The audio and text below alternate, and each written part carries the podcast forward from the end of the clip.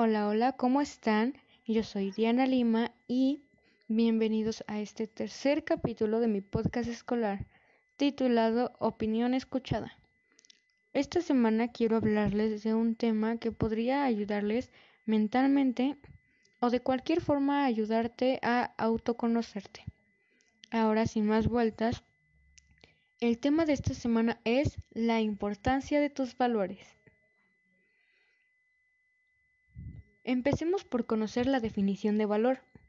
Los valores son los principios por los que se rige una persona, un grupo o una sociedad. Los valores son conceptos abstractos pero se manifiestan en cualidades y actitudes que desarrollan las personas. Entonces, entendemos por estos que son aquellos que se desarrollan en las personas como una característica o cualidad.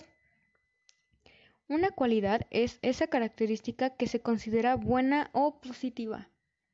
Y una actitud es aquella postura del cuerpo que puede llegar a revelar tu estado de ánimo. Entonces podemos decir que nuestros valores constituyen quienes somos, representan nuestra esencia única e individual. Son como una brújula que nos señala ser fiel a nosotros mismos. Si nos ponemos a reflexionar, Muchos de los conflictos que tenemos en la vida son conflictos de valores que difieren para cada persona. Los valores son una utilidad fundamental para entender cómo actúan los seres humanos. La importancia de un valor se te va a revelar si alguien lo pisotea y te invade la furia, aunque a menudo se les confunde con necesidades. El valor es un guía que te permite tomar decisiones meditadas y avanzar en una relación o situación tanto profesional como personal.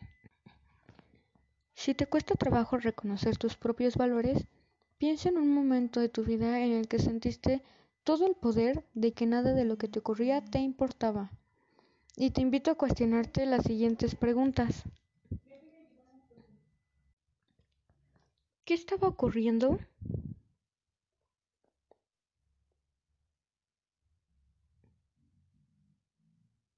¿Cómo te sentías?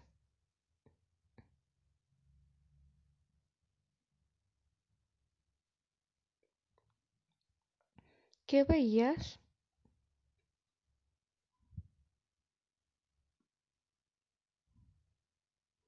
¿Y qué escuchabas?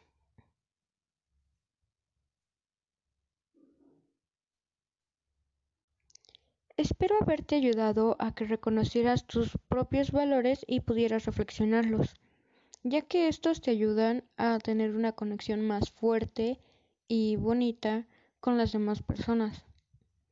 Espero que hayas también comprendido la importancia de el conocimiento de estos. Y bueno, también espero que puedas dejar tus opiniones para que las pueda escuchar.